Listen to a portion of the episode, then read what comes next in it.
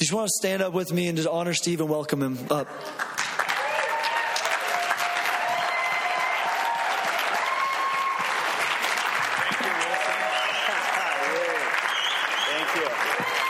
Amen. Thank you. Bless the Lord. So good to be here, and thank you, Wilson and team, Van and Lori, Luke, and the leadership team here. And it's just exciting to be here. I was here a few months ago and just met with the leaders here in Vineyard Northwest, and I said, "Hmm, God's doing something here. God's doing something here." And so it's just uh, it's an honor to be back. And they asked the traveling speaker, "How come everywhere you go, revival breaks out?" And he said, "Well, I just asked the Lord where the next revival is, then I go there."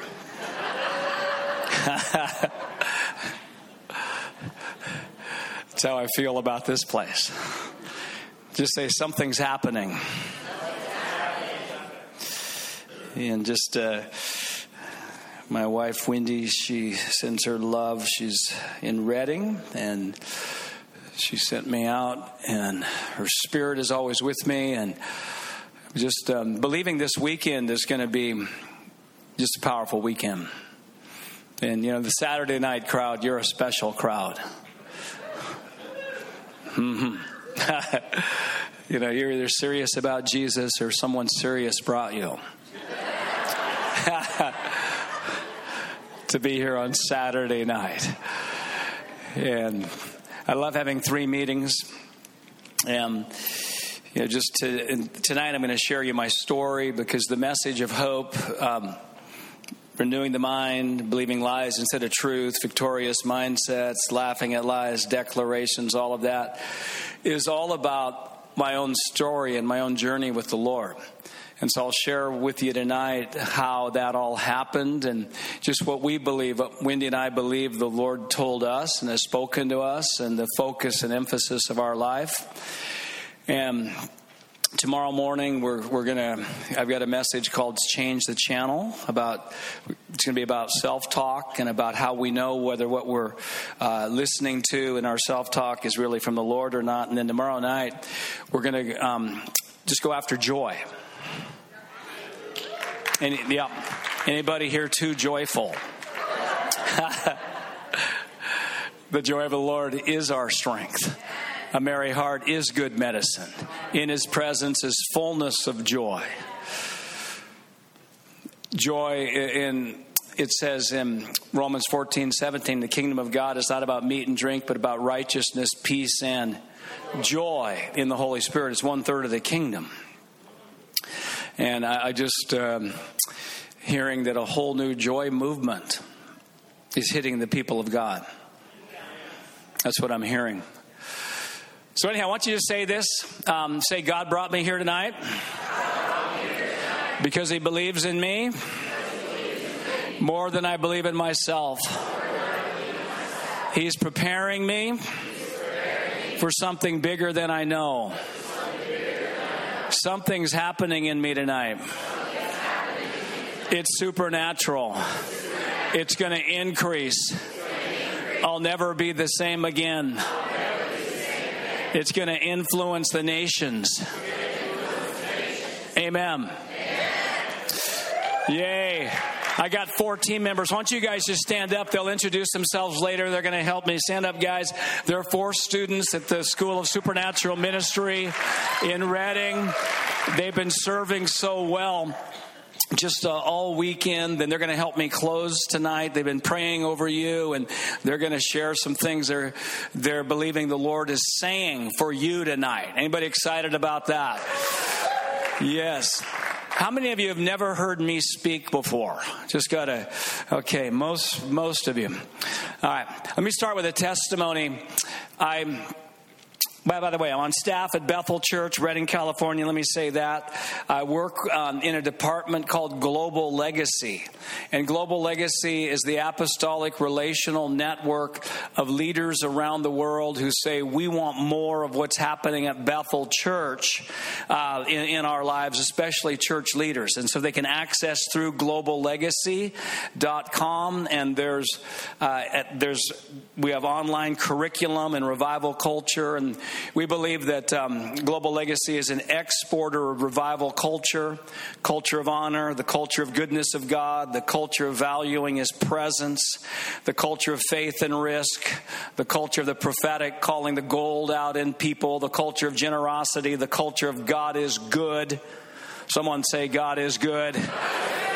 And we also have what's called the Bethel Leaders Network, in which is a part of Global Legacy, which is a more intentional way for leaders to belong if they really want to belong to what's happening at Bethel. And what's happening at Bethel is just amazing. We have almost 2,500 students in the School of Supernatural Ministry. Uh, I'm amazed at the quality of people who are there, and, and so I work through that. Uh, I also travel about half the year. And uh, my wife and I, we have our own ministry called Igniting Hope Ministries, and we have a mandate to ignite hope. There's no hopeless circumstances, there's only hopeless people. And once people get true hope, circumstances uh, cannot stay the same. And so we, we, we have that, and, um, and, and I'll share a little bit more about that. And so we're, we're based in Redding. And I have, I usually have interns, and I had an intern, uh, which are third year students at the school, and I had an intern a few years ago, and his name was Levi. And Levi loved to share the gospel with people. But he noticed that if he would share the Lord with someone and they would say they're an atheist, he would move into non victorious belief systems and believe his feelings and his past experience that he was ineffective in ministering to atheists. So he, he decided to believe something different. By the way, these meetings are about deciding to believe something different. One of the, one of the greatest revelations we can get is that we can think on purpose. so that doesn't feel like it, but, but so he decided to believe something different because he concluded that belief probably wasn't what the Lord wanted him to believe.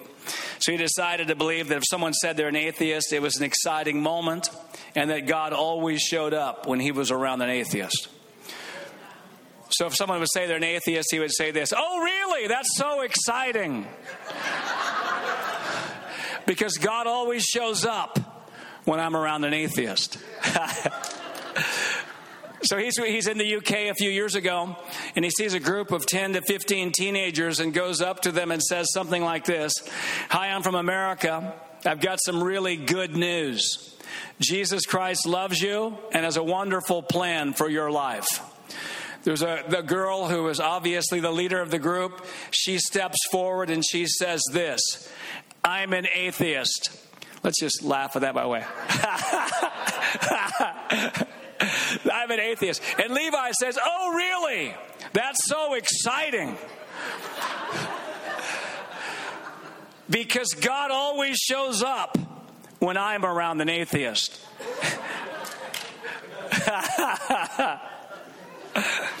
so he's talking to them for a while, and he asks them, Any of you want to feel God? And they said, Yes. And he said this Put your hands out in front of you like this and say, Holy Spirit, come. yeah, guess what Holy Spirit did? Man, you give Holy Spirit an inch, he takes a mile. Holy Spirit came. Atheist girls got tears coming down her eyes. She and the whole group prayed to receive Jesus that day. Another whole group of teenagers got led to the Lord that day in the park. And I talked to a pastor uh, a few months after that day, and he said that day in the park rocked their school. Yeah, someone say, wow. wow. All because one person said, I'm going to believe something higher. I'm going to believe something higher than what I'm experiencing. You know, he, he, instead of renewing his mind with his past experience, Levi said, I'm going to renew my mind with the truth that God always shows up when I'm around an atheist. How many think that's probably more God's thought than he's ineffective around atheists? and so people got caught up in his transformation and got saved. And got saved. And so just that that story so illustrates what we what we want to go after. Now, I, I, grew up on the north coast of California in redwood tree country. My dad was actually a redwood tree timber faller. And I did not know the Lord as a uh, as a boy, and I graduated high school and I became a hippie. I actually had hair. And I did things that hippies did, and trying to seek, you know, meaning in life, reality, trying to fill the spiritual vacuum in my heart. And I'd put things in there and they would, you know, give me a momentary satisfaction, but they didn't give long lasting satisfaction. And then I finally met Jesus. Someone say, Yay. Yay. And I found out this there's no high like the Most High. That's what I found out. There's no high like the Most High. And so I got saved with my hippie girlfriend, Wendy. who became my wife a couple years later after we got some some foundation under us, some rock and instead of sand. And we we were going to an Assembly of God church in Fortuna, California, which is by Eureka on the coast there. And we were in that church for 15 years. And when I first started going to the church um, after I got saved, my belief system was that if I didn't feel saved in church, then I didn't think I was saved. And if they gave the altar call to be saved again, I would go up just to make sure. Then the Lord said, Steve, I've got good news for you. You are saved even when you don't feel saved.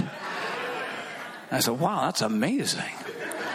That's, that's just amazing. I thought feelings were the highest indicator of truth there was. Ha ha. Yep, we can laugh at that as well. Even after I heard that, I would come to church not feeling saved, and they give the altar call to be saved. I wanted to go up there so bad. I want to go up there. I can get that. Lord, uh, Lord says, Steve, do not go down there. stay, Steve, stay. but Lord, I want to go down there. I got this spirit of heaviness on me. I got this bad emotion. And I know if I go down there, I can get it off me. He said, I'm going to show you how to get that thing off you. It's not by doing something different, it's by believing something different. It's actually by believing what I'm saying. and so even even what what, what I'll share it, that that was the beginning point one of the beginning points for me of understanding God's pattern of believing and then seeing rather than seeing and believing so we were there for 15 years and I was on church staff of that for 13 of those years. And, and those were years we were living in Romans 12 1, where it says to give your bodies as a living sacrifice to the Lord. And, you know, I mean, basically what that means is give God everything. Give Him your heart, your will, surrender it all. Not my will be done, but your will be done. And it was a powerful season because we had a lot, Wendy and I, we, we had, a, had a, as hippies, we had a lot of things to surrender. a lot of things to surrender. and you know learning how to do things god's way how to do our relationship god's way not the world's way god's way how to treat people god's way how to live in integrity god's way how to value and love and, and, and how to in relationships. And it was, it was, a powerful season. It was a season where we heard uh, what Isaiah heard when he had the encounter. By the way, say the word encounter. and just you know, just even as I say that, I'm hearing this over you that that the people who are listening to me, there's a new season of fresh Holy Spirit encounters for you. Fresh Holy Spirit encounters. This is the season. And he had an encounter, Isaiah 6, and he heard the voice say, Who will go for us? Who? And Isaiah said, Here am I, send me. Why don't you just say that? Here am I, send me. And I mean, that was a season where that's what we and I did. Here, here we are, send us. We lay it all down. And we ran to altars, we poured it out. We said, God, we give it all to you. You want to send us anywhere? You know, we'll, here we are, send us. It was, it was a powerful season. And then in um, 1990, we began to feel a stirring that we were to become senior leaders. We're on staff, become senior leaders of a, of a church. By the way, there's people in this room uh, who are going to become senior leaders of churches. There's people, there's, there's some who already done, but there's people in this, there's some people in this room, you don't think that, you know, yet it hasn't been your trajectory, but that's actually going to happen. Because there, there's a whole new wave of, of, of, church leaders that are being raised up. That, uh, that's just to fulfill the harvest. The fields are white for harvest. The laborers are few. Jesus is the, the prayer is being answered of laborers being sent into the harvest. And so we we thought about where we would like to uh, be a senior leader at. We thought about Hawaii. Somebody's got to do it. There's people there. There's people there. you know, San Diego. By the way, it's kind of by Cincinnati. You know, by the way, it's kind of cold around here. It's kind of like, yeah, I'm in California. I was, uh, I was in Powell, Ohio last weekend, and uh, and they they had a level three road condition Sunday morning. Church canceled. So what is that? You guys, and so yeah, but I'm. You guys have a beautiful place, by the way. It's good, even though even though it's a little chilly. so we thought about Hawaii. How many of you have ever met Jehovah Sneaky? Jehovah Sneaky sent us out to pastor a small rural church in this right in the middle of the state of Nevada. Four hours from Reno, four hours from Vegas. There's a road that goes east west to Nevada. It's Highway 50. There's signs on the road saying it's the loneliest road in America. And we were one hour off of the loneliest road in America. in a place called, now get this, in a place called Round Mountain. Nevada. Let's laugh at that, by the way. but we stayed there 10 years, and we knew that we knew that we knew we were supposed to be out there. We had a word. Wasn't logical. I mean, no, God's not always logical. But we knew. We looked at, we just had, we just, we, we know. And it was powerful season. And rural, uh, 2,500 people in a radius of 40 miles. There's about 30 people in the church when we get there. And, but, but we just, we said, God wants us here. And how many know God likes to send people to deserts to teach them how to repent? And one of the best definitions of repentance is to change the way you think. So he said, here's, he said, I love your heart for Romans 12, 1. But if you're going to see transformation, I've got to move you into Romans 12, 2. Romans 12, 2 says, Do not be conformed to this world, but be transformed by the renewing of your mind that you may prove what is that good and excellent and perfect will of God. That's a power verse. And, and he, this is what we heard. He says, Transformation doesn't come from surrendering your heart, it comes from surrendering your beliefs.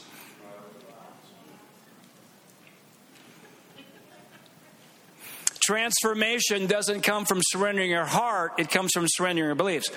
My wife, Wendy, she's crying out. She's thinking her lack of breakthrough because she hadn't given her heart enough, and she's just desperate in prayer. God, I give you my heart. Give you my heart. She said, well, I guess I just can't give it to you. And now just take my heart. And God interrupts her prayer and says, Wendy, I have your heart. Now I need your mind.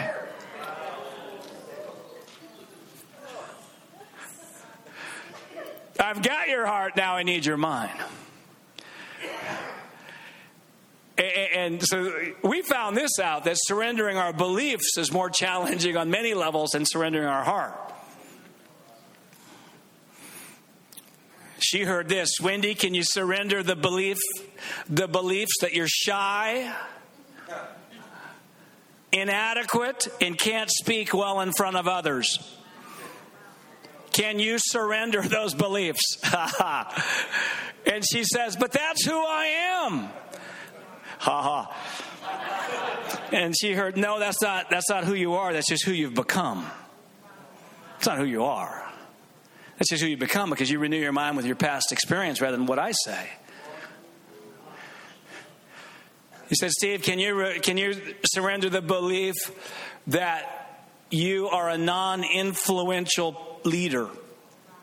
Well, Lord, I am. I can hardly influence sagebrush.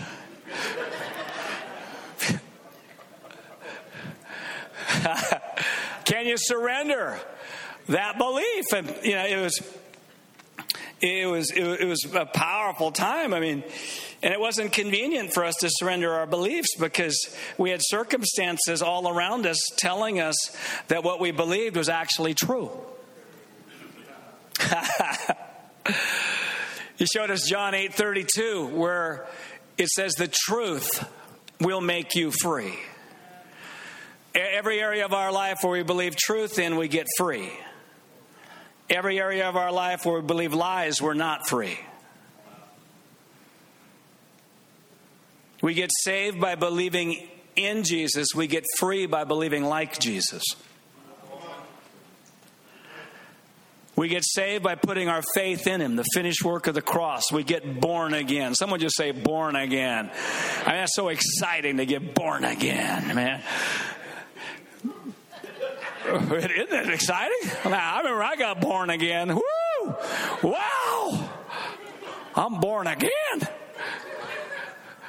That was, that was the greatest day of my whole life.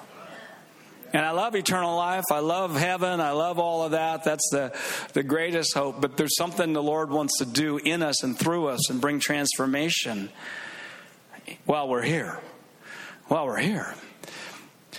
And so the, the battle is, is really between lies and truth. I'm not a devil focused Christian, I'm a belief focused Christian. I don't want to be ignorant or foolish about the devil but I don't talk about the devil very much. But I talk about what I believe all the time. Because if I believe truth, I get free. And if I'm free, it doesn't sound like the devil's bugging me very much. Just a thought. Even to put on the full armor of God in Ephesians 6, you got to believe something to get those pieces on.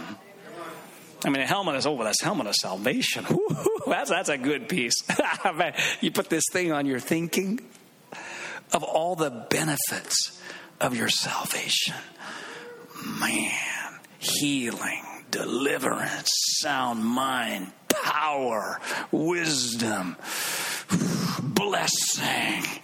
That's, that's really good to have up there. But the thing I really like, uh, I mean, I like them all, the weapons, but the one that I really like is the, the shield of faith or the shield of good beliefs. Where, what's it say? Wherewith we can quench some of the fiery darts?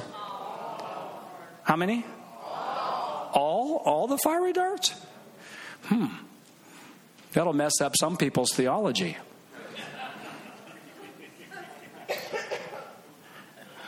Uh huh. Uh, it's it's like wow. All right, so the battle's between lies and truth, and now, so the question is, the question is, how do we know if we're believing a lie? Because the nature of deception is is that you don't know you're deceived. Once you know you're deceived, you're no longer deceived.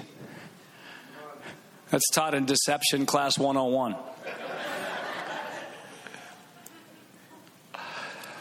So, uh, God gave me an indicator. I was reading a book by a guy named Francis Frangipane called The Three Battlegrounds. Great book. And, and uh, how many you know you never know when you're reading a book when it's going to be the book it's going to change your life? Our whole ministry, Igniting Hope Ministries, just came out of something. Just out, read the book, boom! I got transformed. And one more. By the way, you know what I'm hearing over you? I'm hearing that your greatest transformation in your life is in the days ahead. It's not in the past, it's in the days ahead. The greatest revelation you're ever going to get is in the days ahead. Just turn to your neighbor and say, That's a, that's a good word for you.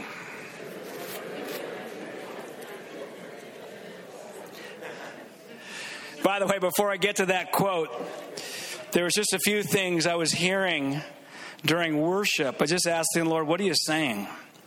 I heard this. I heard it's a season to revisit Isaiah 60 and Isaiah 61. And I heard that some people in this room are going to memorize Isaiah 60 and Isaiah 61, and it's going to change everything. I heard that there's a Psalm 2 8 revelation in this group where it says, Ask of me, and I will give you the nations as an inheritance. And I saw, I saw a gift of faith coming on people to ask God for nations. I, I, I saw a gift of faith on people to ask God for Venezuela, Turkey, Iran. I, I, saw just that, that there's a gift of faith coming on people to ask Him for nations. This is a house of prayer. I feel it. I mean, there's, there's a there's this is a praying people here. And I know there's visitors as well. There's uh, there's powerful intercessors in this room, and I see a, a, a Psalm 2 8 revelation. I heard this marriages are being healed. I heard I heard that somebody this week had something awful happen and you're, you're still recovering from that. I heard that Romans, there's a Romans 828 reality that's happening concerning that situation where it says all things work together for good for those who love God and they're called, the called according to his purpose. I'm not saying that situation was good, but I'm saying there's a supernatural grace in that situation where that thing is going to turn out for good. I heard this doors are opening in a greater way into government, education, and media. That's what I heard. I heard there's inventors in this room. There's inventors in the room. Some of you already working on inventions. There's others who've never worked on any invention ever, and you're gonna you're gonna invent powerful things.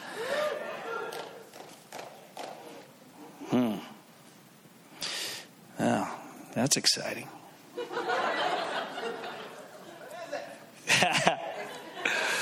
what is it? You're going to find out.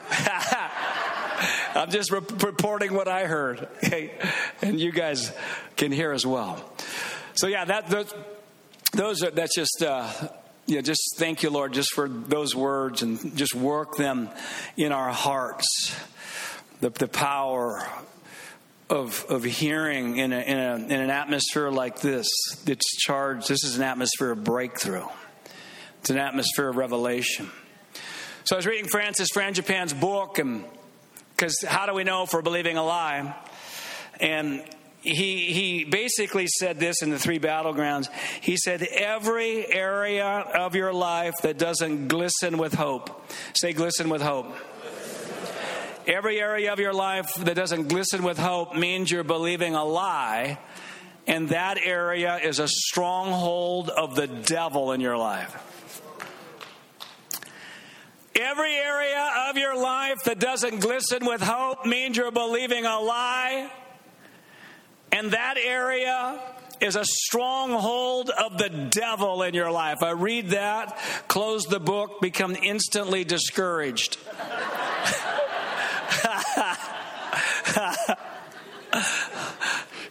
it's a lot easier to blame the devil.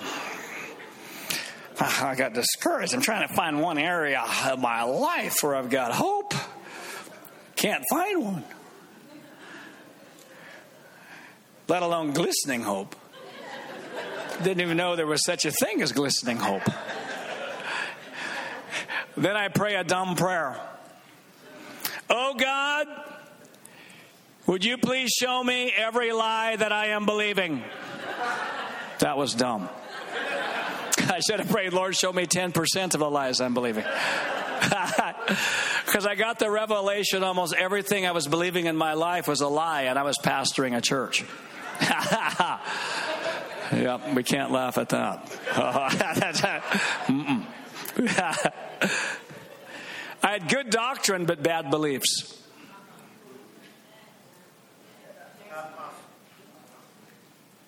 Yep, I had good doctrine. I mean, most of us good. have had a few upgrades since the 90s. seen a few, a few, things in Scripture I hadn't seen before. But uh, most of us good. Jesus is God, authority of Scripture, salvation by grace through faith alone. You know, not of works. Can't work your way into heaven. It's, it's by believing in the finished work of Jesus. I mean, that's that's good doctrine. But how many know you can have good doctrine like that and still be a mess? Because you're believing lies about God, believing lies about yourself, believing lies about people, believing lies about uh, circumstances, your finances, you know, your family, you know, whatever.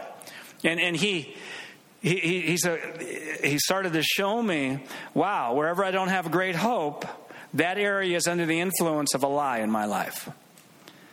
And that changed everything in my whole life. Our ministry is called Igniting Hope Ministries, came out of that. And so we started stewarding that, and we started seeing uh, Bible verses that uh, supported that. Um, Hebrews ten twenty three, it says, "Let us hold fast the confession of our hope without wavering." I mean, that's a lot of hope talk. Let us hold fast. Don't let go. Don't let go. What the confession of your hope. Don't let it go. Hold it fast. Keep talking hope. And then it says, "Do it without wavering." Man, that's a double positive. That's a lot of hope talk I got to talk about. And then it tells us why. Because I'm not into positive thinking, I'm into biblical optimism. And this is a meeting about biblical optimism. It tells us, right, let us hold fast the confession of our hope without wavering. It says, For he who promised is faithful. He who promised is faithful. Say that. Say it again. Say it louder. Now, the more I believe he who promises faithful is, the more hope I'll talk. So it's not just positive thinking. I'm gonna, I'm gonna be positive. I'm not gonna think any negative. No negative. Nope, nope, nope, nope. Positive. no, it's rooted in believing the promises of God. The more we believe in the promises of God, the more hope we'll have, and out of the abundance of the heart, the mouth speaks.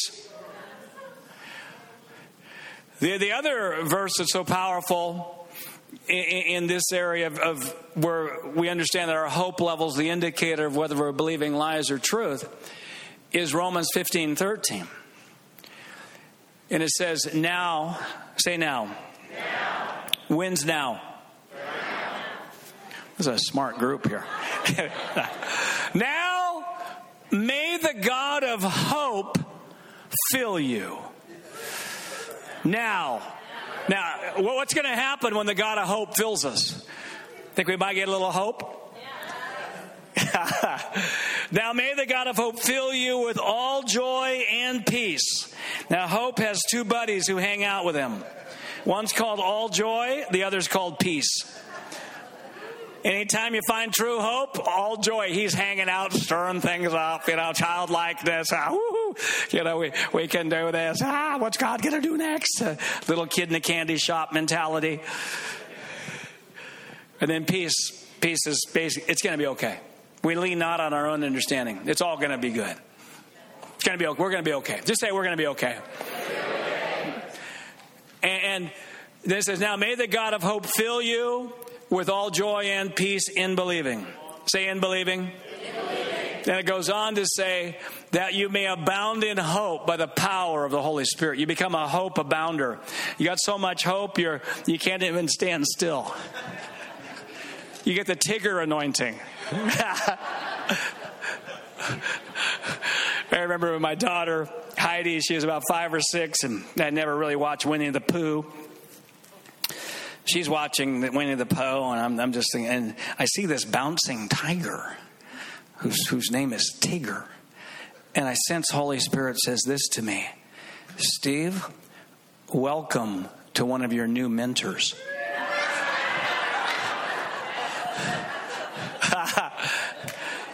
Because up to that time, Eeyore had been one of my mentors. oh, it's rough. Things are only going to get worse. Don't get your hopes up. You'll just be disappointed. Just keep watching CNN and Fox News. then you'll become realistic. You'll, you'll know what's going on. God has, by the way, God hasn't called us to be realistic. He's called us to be supernatural.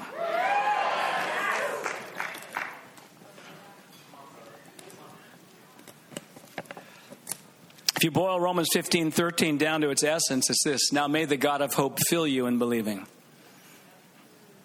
The moment I believe truth is the moment I start getting filled by the God of hope. Increased hope is the evidence I'm renewing my mind with truth instead of lies. Decreasing hope is the evidence I'm renewing my mind with lies instead of truth. Increasing hope is the evidence I'm renewing my mind with truth instead of lies. Decreasing hope is the evidence I'm renewing my mind with lies instead of truth. Pretty soon, you, I mean, you start believing truth and you, you start getting filled. You get filled by the God of hope. Then it gets to your eyes. Ooh wow, you actually see the same things differently. Oh, see me? Hey, I'm not as bad as I thought I was. I think God can even use me. I got a few issues, but God, I think He can use me. Hey, the people in my life, they're not as bad as I thought they were either. I think God can even use them. hey, I think there's hope for America. Hey! Maybe what I'm feeling is not true. That's one of the greatest revelations we can get. Many of the things we feel are true are not true.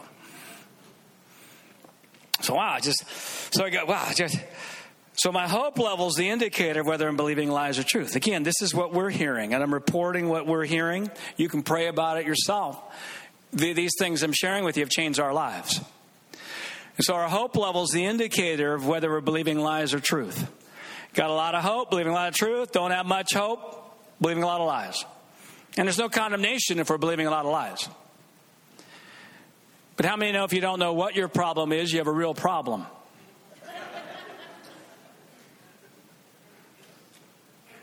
If I'm a general and the enemy is over here and I'm shooting all my artillery over here, how many know I'm a bad general? That's how my spiritual warfare used to be. I was rebuking until my rebuker was worn out. I was binding everything that moved. then the Lord says, Steve and Wendy, I want you to redirect your greatest spiritual warfare guns at your own beliefs, and I want you to see what happens. And I want you to make your lack of hope a bigger enemy to you than anything the devil's doing. Want, I want you to see what happens when you actually go after that thing. uh, one of my, I got a couple definitions of hope. One of them is uh, hope uh, is the belief that the future will be better than the present and I have the power to help make it so.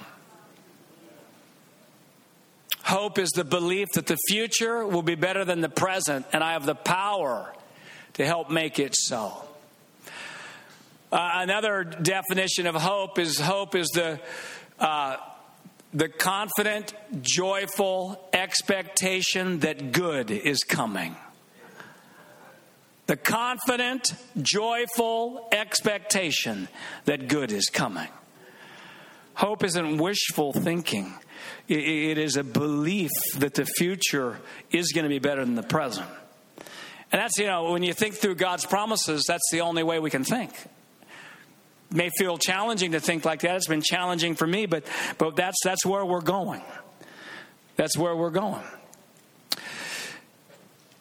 We heard this Steve and Wendy, your hopelessness about a problem is a bigger problem than the problem.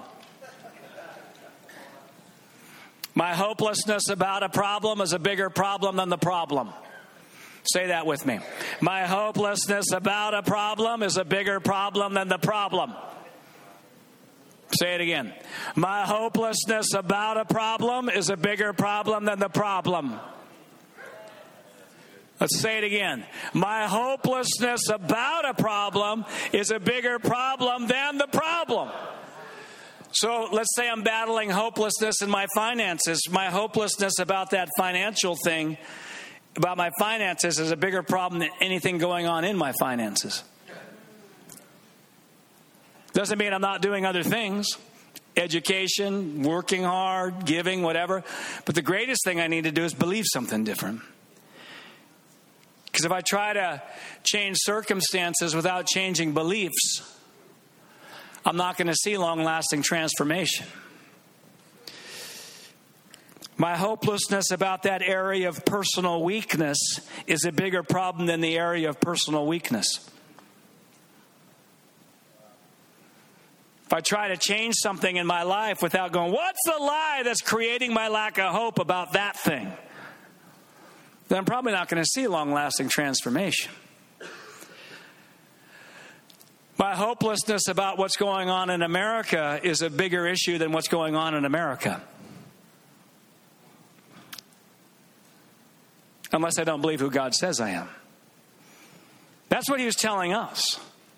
That, that you go after hopelessness and you say, what is the lie that's creating that lack of hope? That's one. That's a powerful question. It is. And, and so we were, man, it was like, okay, we're, we're getting overhauled. We're getting our beliefs overhauled. But we are getting excited. Because once you start, you know, you, you take that phrase, my hopelessness about a problem is a bigger problem than the problem, that breaks off all victim mindsets. I used to feel I was a victim of four things Victim of the devil was number one. The devil wasn't after me so much I could really do something. Let's laugh at that. Ha ha ha. Ha ha. Ha ha.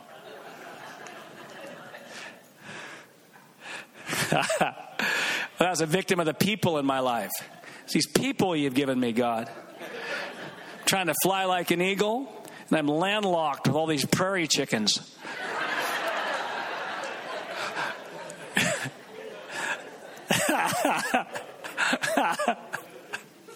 Let's give an extra laugh on that one. I thought I was a victim of my past. Yeah, if I could be like my senior leader, Bill Johnson, Bethel Church, fifth generation, pastor's son. And I'm a first generation, recovering, insecure, burnout, paranoid hippie.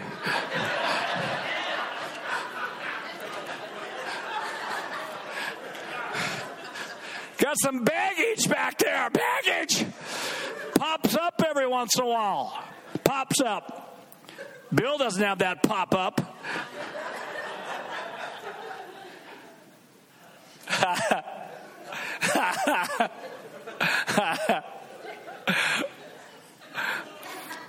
and then I used to think I was a victim of a preordained plan of God that put limits on me. a victim of a preordained plan of God that put limits on what my life could be. You know, God predestined Billy Graham, Bill Johnson, Benny Hinn, level 10. level 10 Christians. And I was predestined to be level 3. And if I really sacrificed and gave God my heart fully, I maybe get up to 3.1.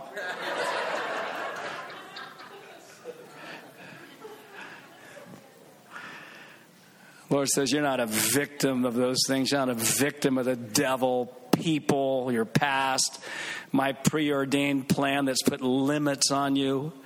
You're just a victim of your own bad beliefs. Thank you, Lord, for that encouragement. Thank you. Always comes back to me. I'm trying to tell me I'm more powerful than I think I am. he showed us 2 Corinthians 10 4 and 5, the most um, quoted spiritual warfare passage in the Bible, where it says, The weapons of our warfare are not carnal, but they're mighty in God to the pulling down of strongholds. Someone just go, rah, ah, ah.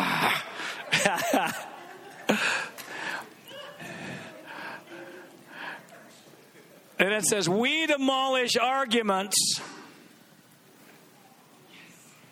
Say, I demolish arguments. We demolish arguments and every high thing that exalts itself against the knowledge of God, taking every thought into captivity to the obedience of Christ. So, the, I mean, the only command that's given in that spiritual warfare passage, it, it's not talking about regional demonic principalities, it's talking about belief systems in our own thinking. The highest level of spiritual warfare is the decision to think higher than what you're experiencing. Think through God's promises. The highest level of spiritual warfare is to capture thoughts. When I decided to believe that I was saved when I didn't feel saved, that was higher level spiritual warfare than me rebuking the spirit of Jezebel for 30 minutes.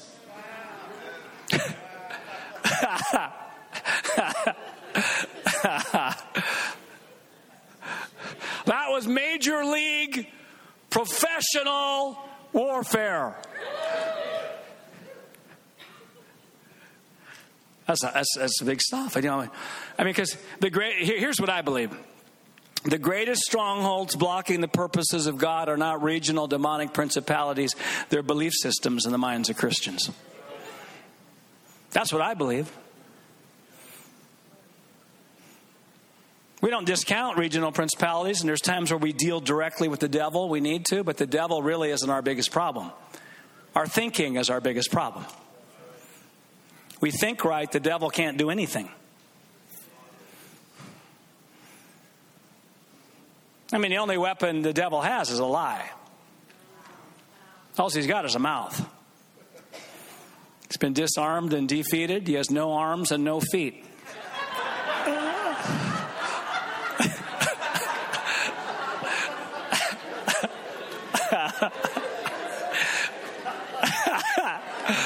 you like that, man?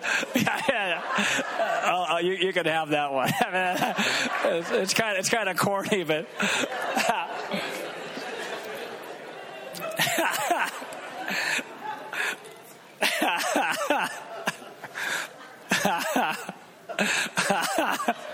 no arms and no feet.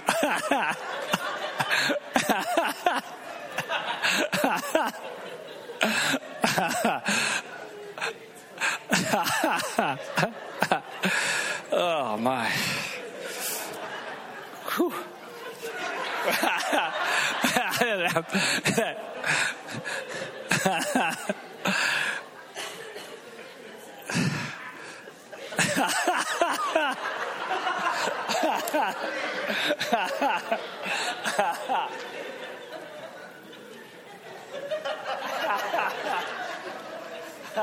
my.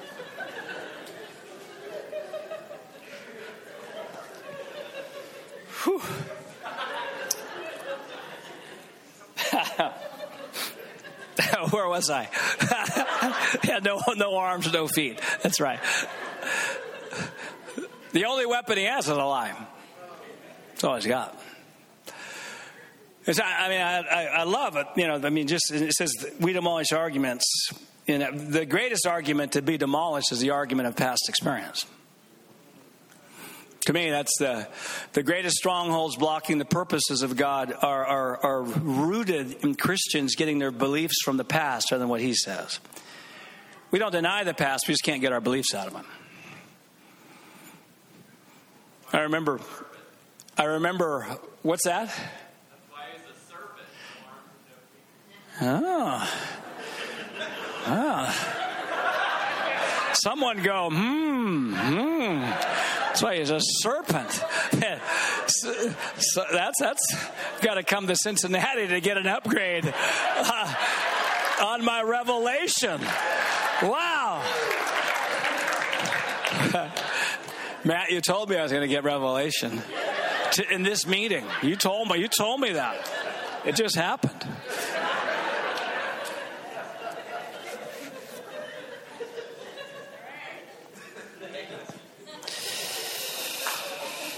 All right, so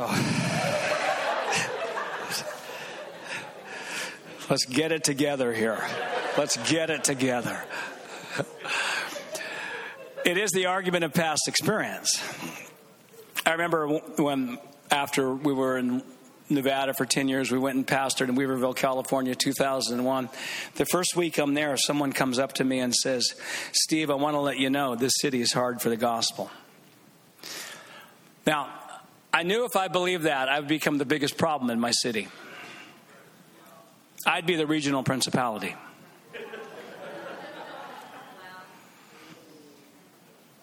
That if I believed that, if I, if I created an identity for my city out of its past, I'd be the problem. We don't, we don't, we don't deny the past, we just can't get our beliefs out of it.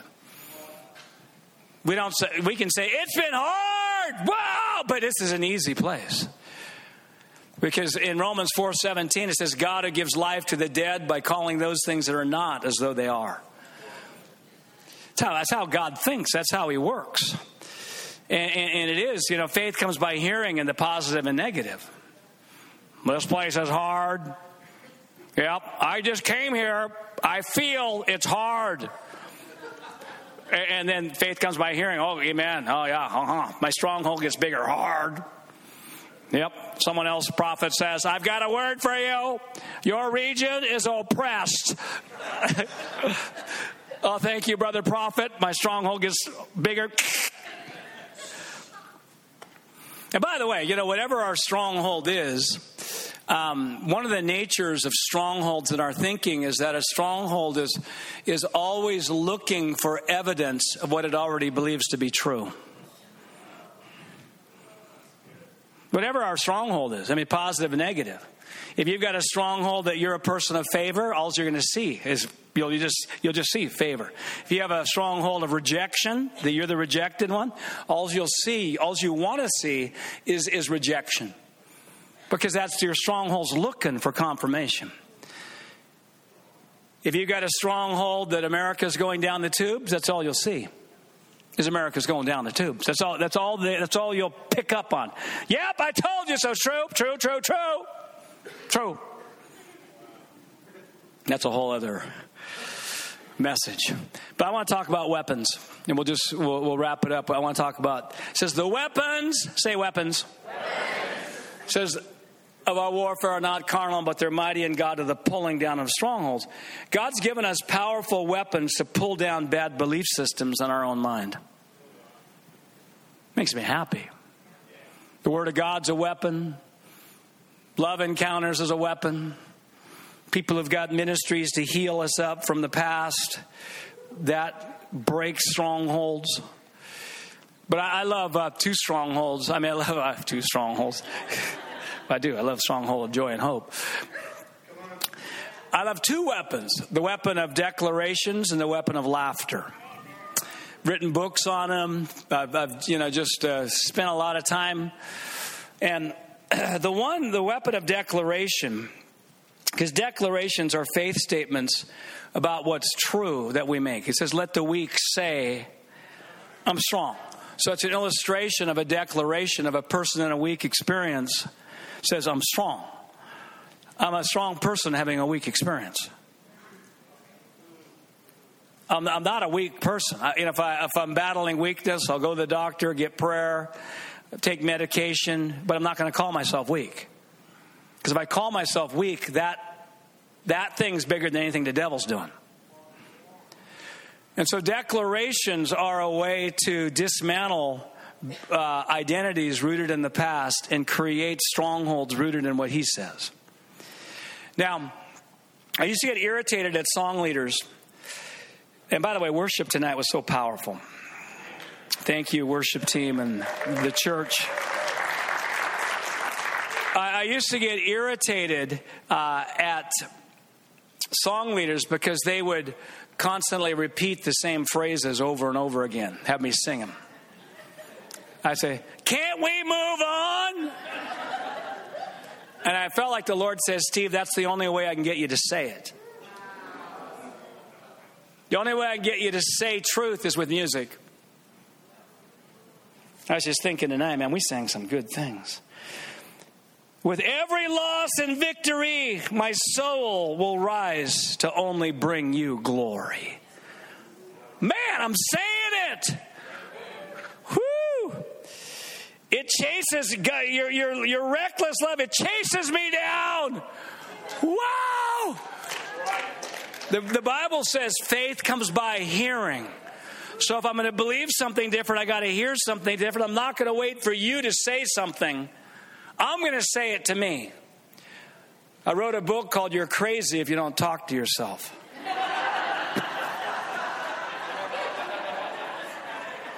Validate some people in this room.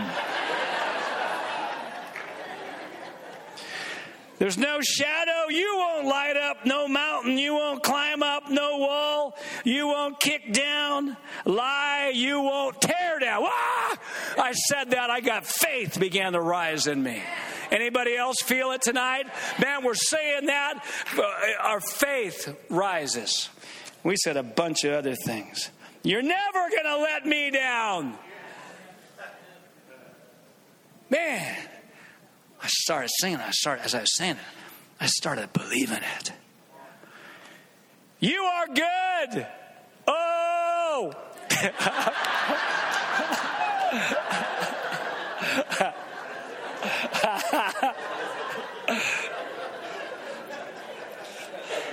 we sang that 30, 40 times. You are good. Oh.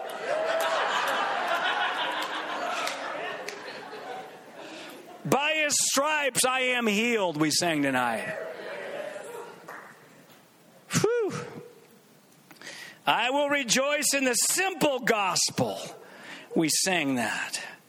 Man, I don't know. The Lord says, Steve, I, I, I got to get you to say it without music. Because both the devil and God need our words to accomplish their wills. And that's a whole other teaching. I'll get into that deeper this weekend about the power of declarations. You can't change your life without changing how you talk. And I've got if I'm gonna I've got to hear something higher than what I'm experiencing. Many of the things I'm experiencing in my life right now is because of what I said 20 years ago. When it was ridiculous, I'm out in the desert, and the Lord says, I want you to say you're influencing nations. I said, God, shouldn't I wait until after I'm influencing nations before I'm saying I'm influencing nations? Let's laugh at that. Ha ha. You say you're probably never going to influence nations unless you say it. I'm not saying it to other people, I'm saying it to me. I'm not trying to convince you, I'm trying to convince me because the stronghold in me says, You can't believe that. That's not true for you. Because there's something uniquely wrong with you. Let's laugh at that, by the way.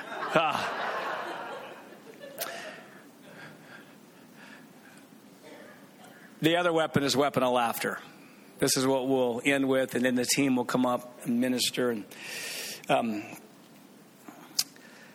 I used to be a joy impaired, laughter impaired Christian, and I got delivered. Someone would be crying in church. I'd go, "Oh yes, Amen." God is moving. And he probably was moving. Some of you laughing in church, I'd be troubled and uncomfortable.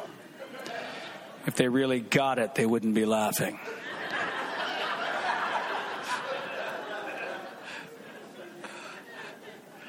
And I found out, man, I just and tomorrow night we'll really go deeper into the, the biblical basis of joy and and a merry heart is good like medicine and Proverbs seventeen twenty two. By the way, laughter is one of the main ways to stay emotionally and physically healthy.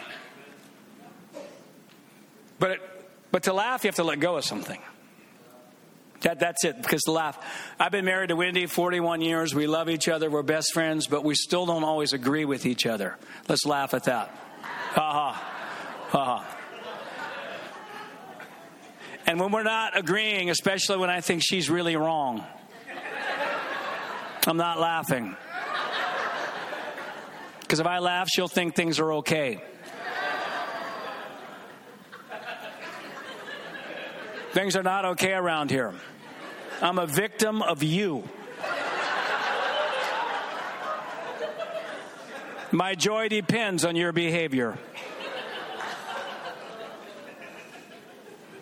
For me to walk in biblical joy, I need you to do what I think you should be doing. but how many know when I finally laugh, woohoo, ha ha? How many know I've let go of that thing? Whatever it was anger, manipulation, frustration, whatever that thing was, you can't hold on to those and laugh at the same time. And I know we don't laugh all the time. We weep with those who weep. I get that. Sometimes all we do is cry with people, and sometimes in brave communication, we're not laughing. But I'll tell you this laughter is a powerful weapon.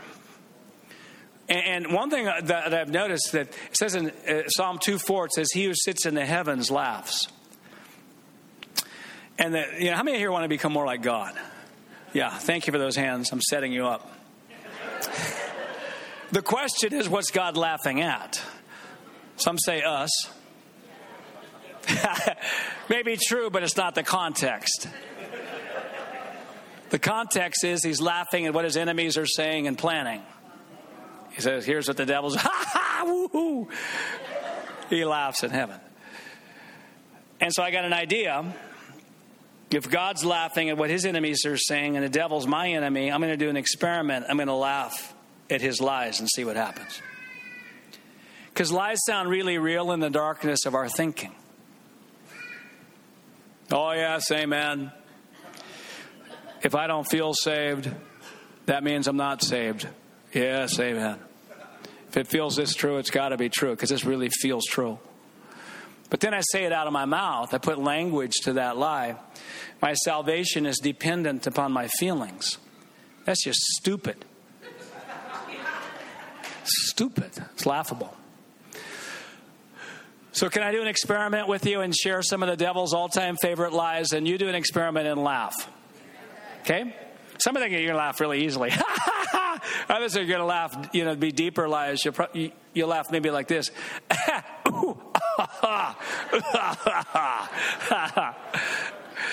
Because you're actually being delivered of something.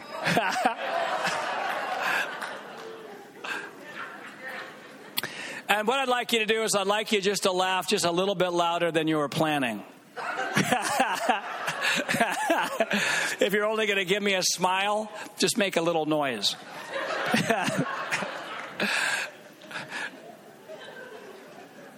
you guys good? Are you guys ready? Let's just start off with one of his favorite lies. This is this is really one of his favorites, and let's give a hearty laugh on this one. you are a failure.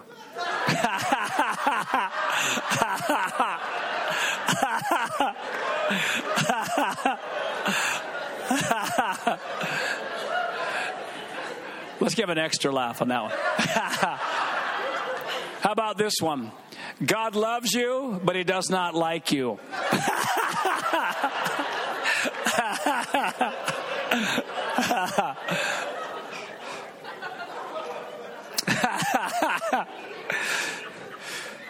God will not meet your needs in the future.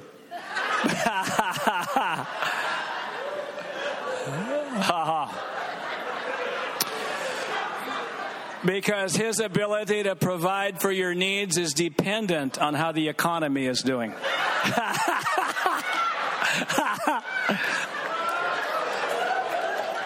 you like that one? or, or, or it's dependent on how you are doing.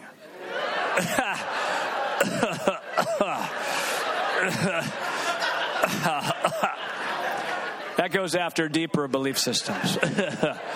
oh.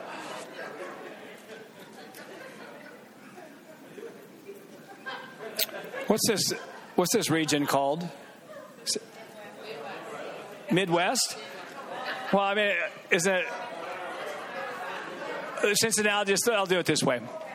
The Cincinnati region is an impossible region for worldwide revival to break out from.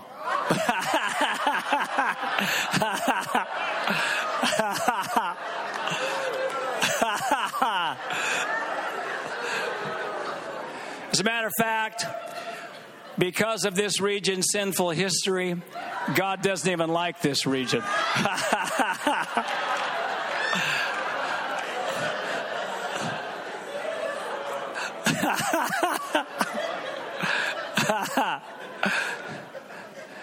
Here's a, a good one. I'm going to have to review the instructions here. You're supposed to laugh after the lie. Yeah, just. Uh, I mean, there's a group over here jump, jumping the gun.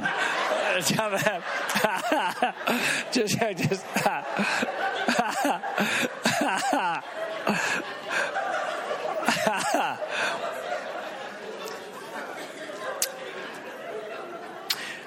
In key decisions that you will need to make in the future, you will not know what to do.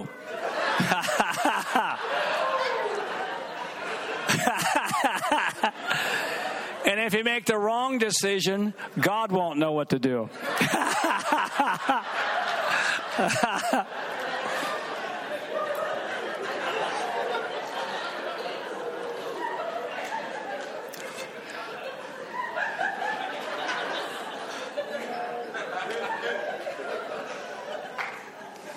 And then one of the devil's all time favorite lies laughter in the church is from the devil.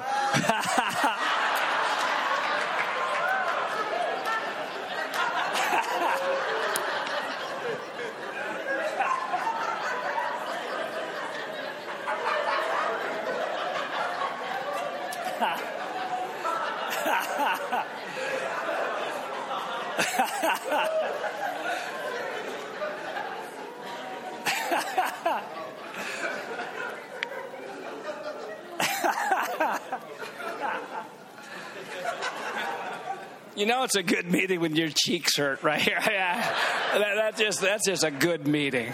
I mean, oh, whew. Ah. Isn't it fun just to laugh? So therapeutic. And you just thought, man, that those that stuff's ridiculous.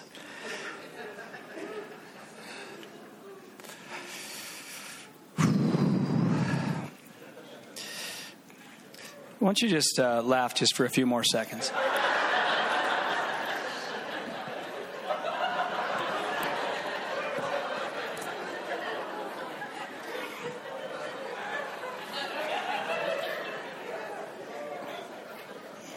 So that was it was so powerful when because the renewing of the mind without the joy of the Lord becomes burdensome.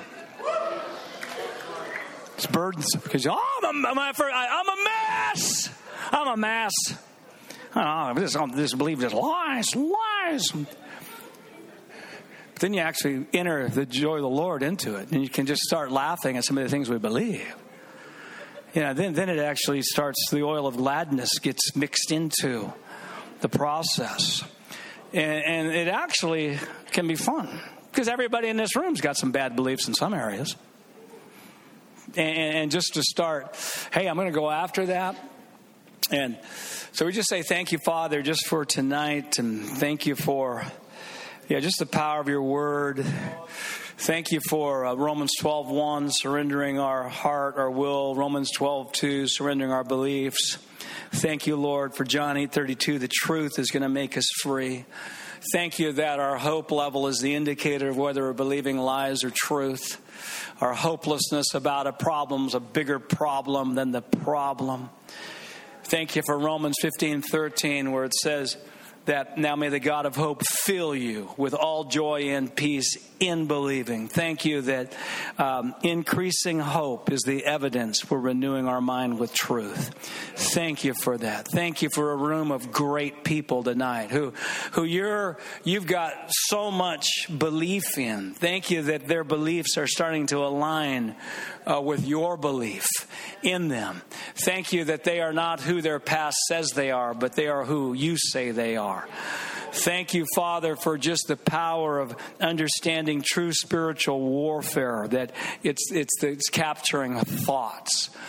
And thank you, Father, for the, the weapons of declarations and speaking truth and speaking true identity into ourselves and our, our cities and our, our future. And thank you for the power of laughter that helps us break off the absurdity of getting our beliefs from our past experience. So if you guys receive this word, say, I receive it. I'll never be the same again. Something happened in me tonight. It was supernatural. I'm never going to be the same again. And it's going to influence the nations. Amen. Give God thanks. Give Him praise. Yeah, give Him a shout. Give Him a shout of praise. Woo!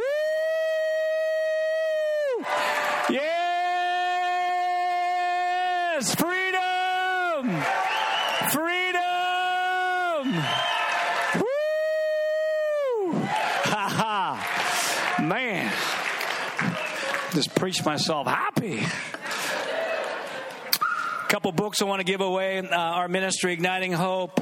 Uh, you can find us at ignitinghope.com. We do a 40 day negativity fast, positivity feast every year for Lent. It's starting this year, March 10th. It's a powerful 40 day mini renewing the mind school. And so uh, just go to our website. Some of you may have already done that. Uh, who's done that? Anybody here? Yeah. It's a, it's a powerful uh, time, and there's two levels that we have on that a free level, and then there's another level where you can get a few more of our resources. We use this book, Igniting Faith in 40 Days, as the devotional for the 40 days, and, and it's a powerful thing. So I'm going to give that right there. Yep.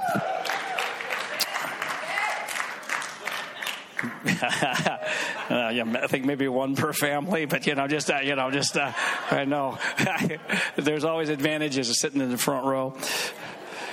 There's a book called uh, The Culture of Empowerment How to Champion People. It takes Bill Johnson's quote My goal is not to build a big church, but to build big people. And uh, the empowerment, the culture of empowerment is not a management style, it's a lifestyle. It's a way of thinking. It's a, it's a empowering beliefs, empowering language. Um, the, the young lady, uh, third row, yes, yep. I'm going to give it to you because this is a book for all leaders. I'll let you come up here. So, yeah, what's your name? Ariel? Yeah, hey, Ariel, I hear that uh, you are a releaser of supernatural, and, and I hear the book of Acts is coming alive to you like never before, and you're a releaser of the encounters of the book of Acts. That's what I heard. And lastly, this is a book called Let's Just Laugh at That for Kids. Let's just laugh at that, by the way. Ha. 20 lies children are tempted to believe, and actually, I'm tempted to believe these lies. The first lie in the book, let's just laugh at it, is, is this it's not fair.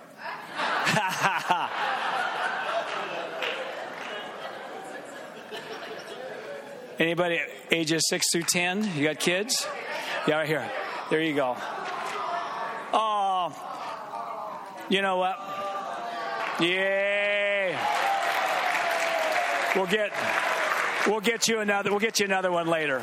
I've got volume one, volume two in that. It's got five laughter weapons: the laugh machine gun, the ha ha hammer, the giggle grenade.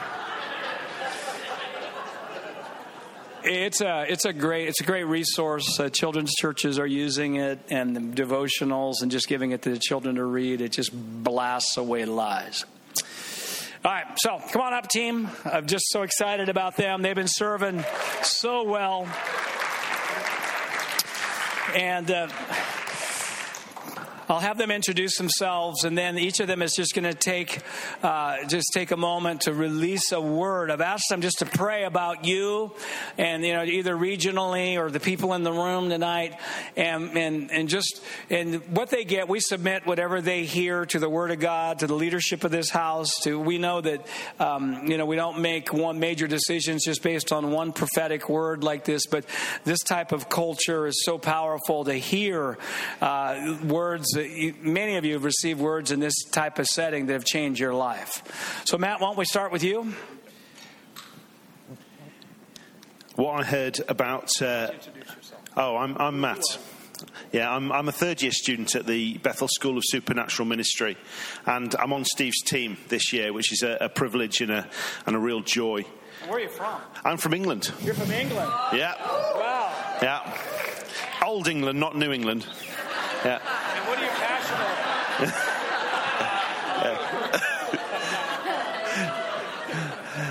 I'm, I'm, passionate when I see God, God moving in people and transforming people. You see the presence of God come on someone, you see them go away changed from, from, from seeing them touched by God's manifest presence and them go away transformed from that encounter. That, that really raises up a passion in me um, to, to bring that encounter to more people, um, to, to, yeah, to see that happen more and more. So, so that's a real passion of mine. Um, what I was hearing over, over, this, uh, over this city and over this region is, is Matthew 10 7. The kingdom of heaven has come near. The kingdom of heaven has come near. And, and each of you, when you are going out into, into, into schools, into workplaces, down to the shops, to the mall, the kingdom of heaven has come near. And, and I bless you because that the kingdom of heaven is what's inside us. The kingdom of heaven is that mustard seed that's grown in us. It's the seed that's planted in good soil. The, the, those things in the kingdom are, are what you're taking out into all those places in this region and the kingdom of heaven has come near here. And because of that, I see, I see in, in, in you um, that you're bringing to this region 2 Corinthians 12 12. Perseverance is what you've been bringing to this region. Signs and wonders are coming. Signs and wonders are following that perseverance. That's what 2 Corinthians 12 12 tells us. That following perseverance, signs and wonders follow. And this is, in, in this region, there are signs and wonders being released in this region like never before. Wow.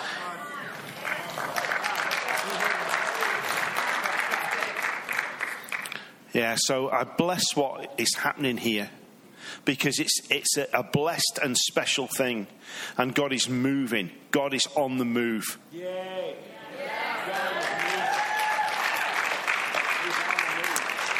Hi, I'm Devin. I am a second year student at uh, Bethel Supernatural School of Ministry. I am originally from Alaska. Yes. Um, I have three children. Uh, ages 7, 9, and 11. I was homeschooling before we came in, uh, to Beth- Bethel, and I was involved in business. We owned some businesses in the oil field.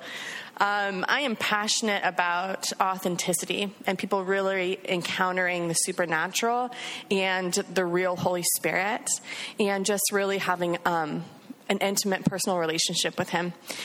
So there's a few things that I heard over the city. Um, and this is a city of supernatural and chosen family and community. And you guys embody that. You embody that you can come in here and people who have not had community, had not had family, they will find it here. You welcome that in and you bring that in. You bring them into being known and valued and seen. Yay. You are an embodiment of that wow. in this house. Um, this is a city of restoration and innovation. So, just to jump off your word. Yeah, inventions. So, restoration and innovation that you guys not only get to have parts of your city restored, but also people's lives restored here. And this is innovations. New things are coming, new inventions, new works of God. It's it's beautiful. And also to jump off Matt's word, this is a city of supernatural encounters.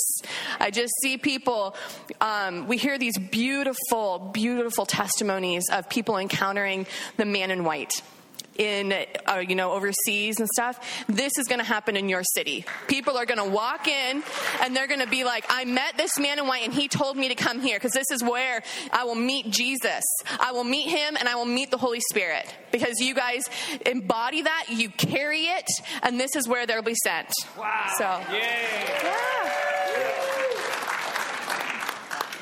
Hello, everybody. My name is Shireen, and I'm a second year student at BSSM. Uh, I grew up in Hawaii. Uh, we were military, so I moved away at 20 and um, been traveling around the United States actually. Um, before being a student, I was a homeschool mom of five. Um, and the oldest is 21 and the youngest is 12. So it is possible. that they're okay. they made it. I did not fail. So, um,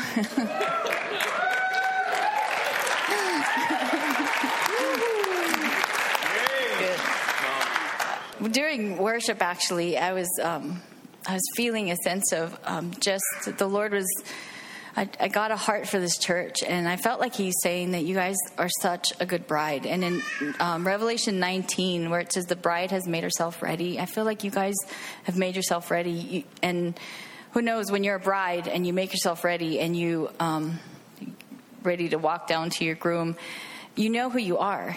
You've, you've been preparing, you, you know your identity in Christ, and I feel like He is just ready to use that. He's ready to empower you to go out and um, empower the city. And I actually got Ezekiel's, um, I got a picture of Ezekiel's river and how um, when it starts at the, the at the temple, it's the waters are kind of shallow, but as it goes further and further from the temple door, the the waters get higher. And um, in verse twelve, uh, Ezekiel forty-seven, verse twelve. It says, Along the bank of the river, on this side and that, will grow all kinds of trees used for food. Their leaves will not wither, and their fruit will not fail.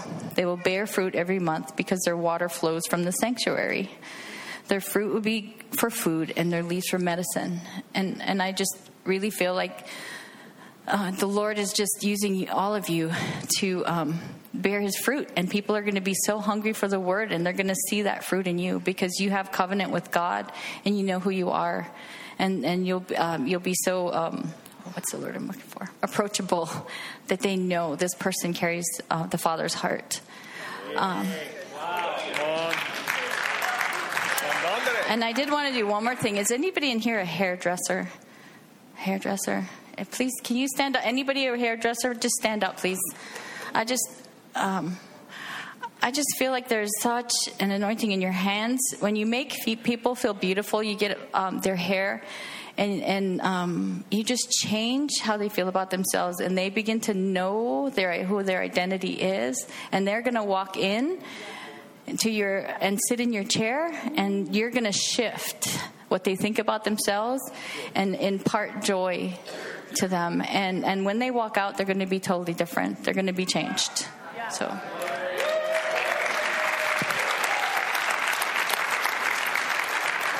Hey everybody, I'm Yannick from Germany, 28 years old.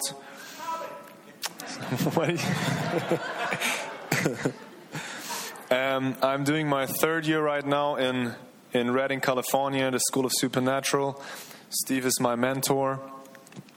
Uh, we were having a, we do have a really great year. We have a lot of fun. I travel a lot with him. It's really cool to go to different churches. I'm really passionate about German beer.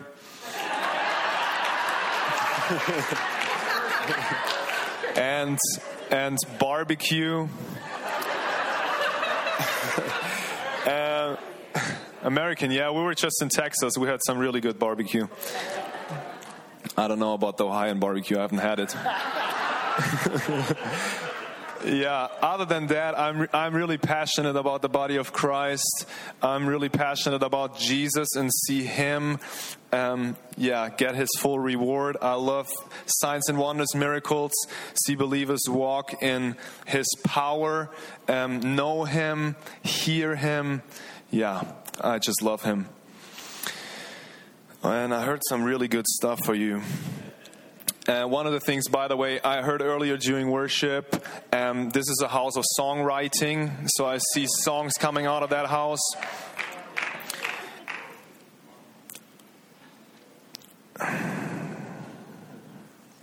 Yes, let's go for it. On you here, the second person in the second row. Yes, you. Can you stand up? What's your name? Vanessa, I just heard there's a mantle of humility on your life and teachability. Um, I really see your humility transform this city. So I just bless you. Then the sir over here with the red shirt. Yeah, you. Can you stand up?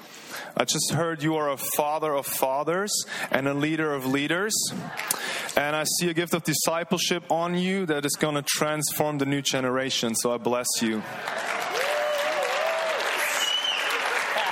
By the way, by the way, this section over here, can you all stand up? The whole section?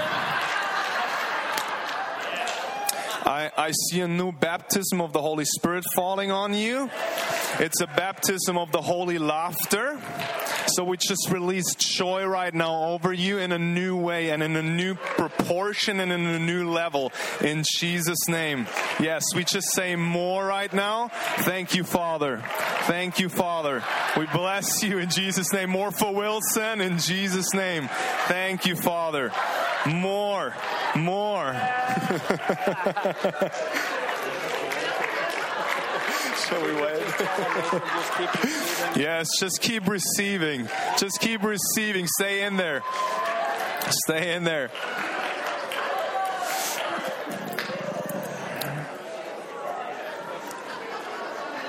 Then the sir next to the lady with the hat. Yeah, you. Can you stand up? Um, I see a I see a gift of hunger on your life, um, and your hunger um, is is is paving a way for this for this church here right now to step into a deeper level. So I bless you.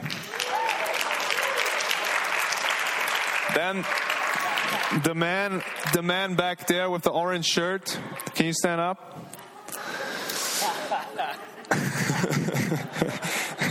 I hear, I hear passion and fire. You are a man of passion and fire. yeah. We bless you.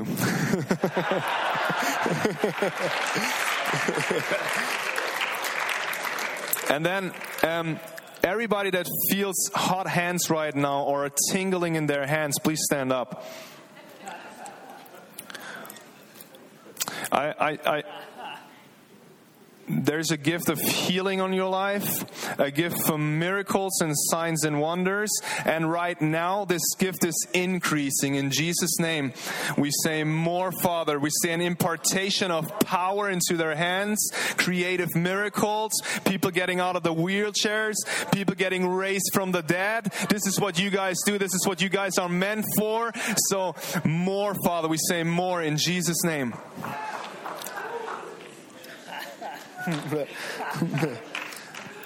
and then um, the lady in the back with the blonde hair with the red shirt, can you stand up? You are a woman of reconciliation and I see you reconciling families to each other again. I actually see a reconciliation in your own family happening right now. Um, I see, I see a son. I don't know. I see a son coming back. I don't know if that means anything, but um, we bless that, and your prayers are powerful, and they actually change families in this city. So I bless you.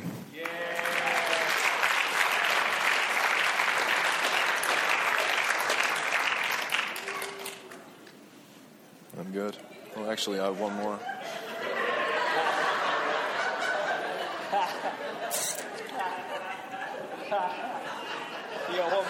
Yeah. just release another wave. Yeah, Father, we just say more over here. Thank you, Jesus. We just say more joy, Father. More fire. Thank you for a new baptism, Jesus. We bless what you are doing, Holy Spirit. We bless what you are doing. And then over here, um, the lady in the first row. Yeah, you. Um, can you stand up?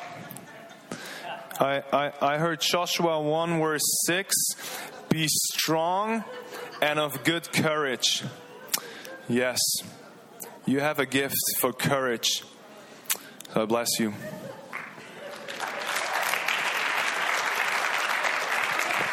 Someone say, wow. Woo-hoo. Man, that was good.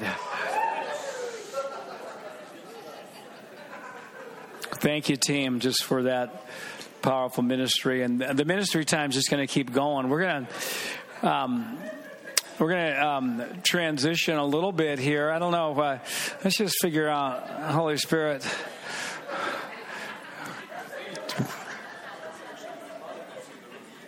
What's that?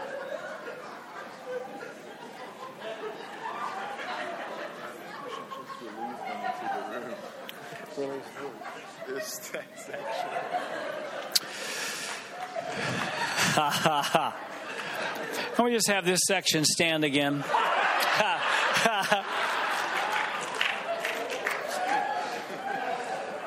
and um, here's uh, here's what we're going to do. If some of you, it'd be good if you went over there and joined them. Just, just uh, if you feel like joining them, and just uh, you know, just saying, Holy Spirit, let's just. Um, let's just pray for one another. Just pray for one another and just release fresh fire. Lord, we thank you for fire.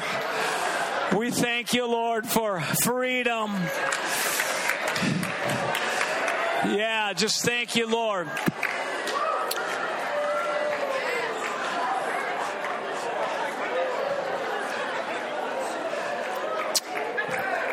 Where's um? I, I want Yannick. Do you come up here and uh, Devin come up here? Devin, I want you up here. And um,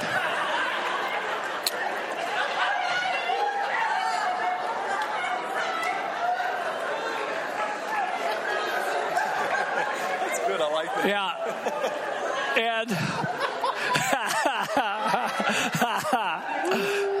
yeah, just uh, yeah, just Father, just increase the water level. Uh, Devin, why don't you come on up here and just release something over him? them? Yeah, just just put your hand.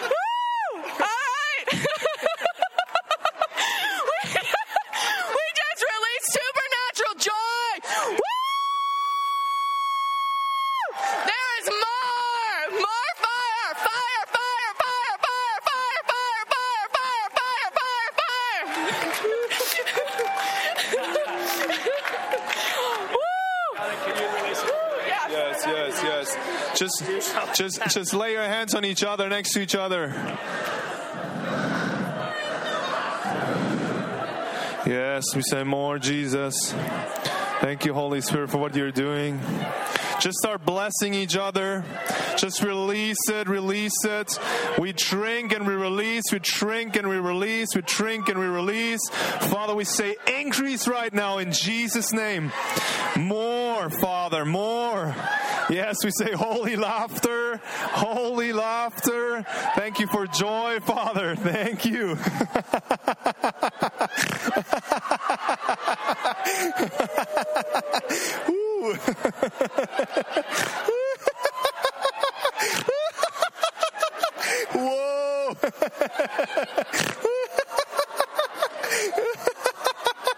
Whoa! more, more, more increase. Whoa! Yes, yes, yes, yes, yes, yes.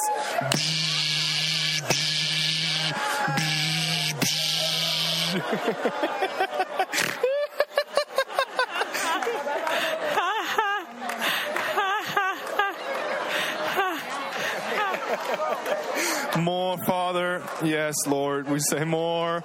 We say more. We say more.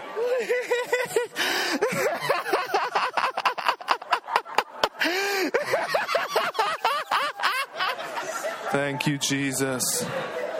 Thank you. Je- Whoa. Sorry. Whoa. Yes, keep drinking, keep drinking. Whoa. More. Keep drinking. Oh, there's always more. There's always more. You can't outdrink heaven. There's always more. I think what we're going to do is we're going to give them an opportunity to participate in the small group things. So just do the healing thing. Yeah, that's good. Yeah.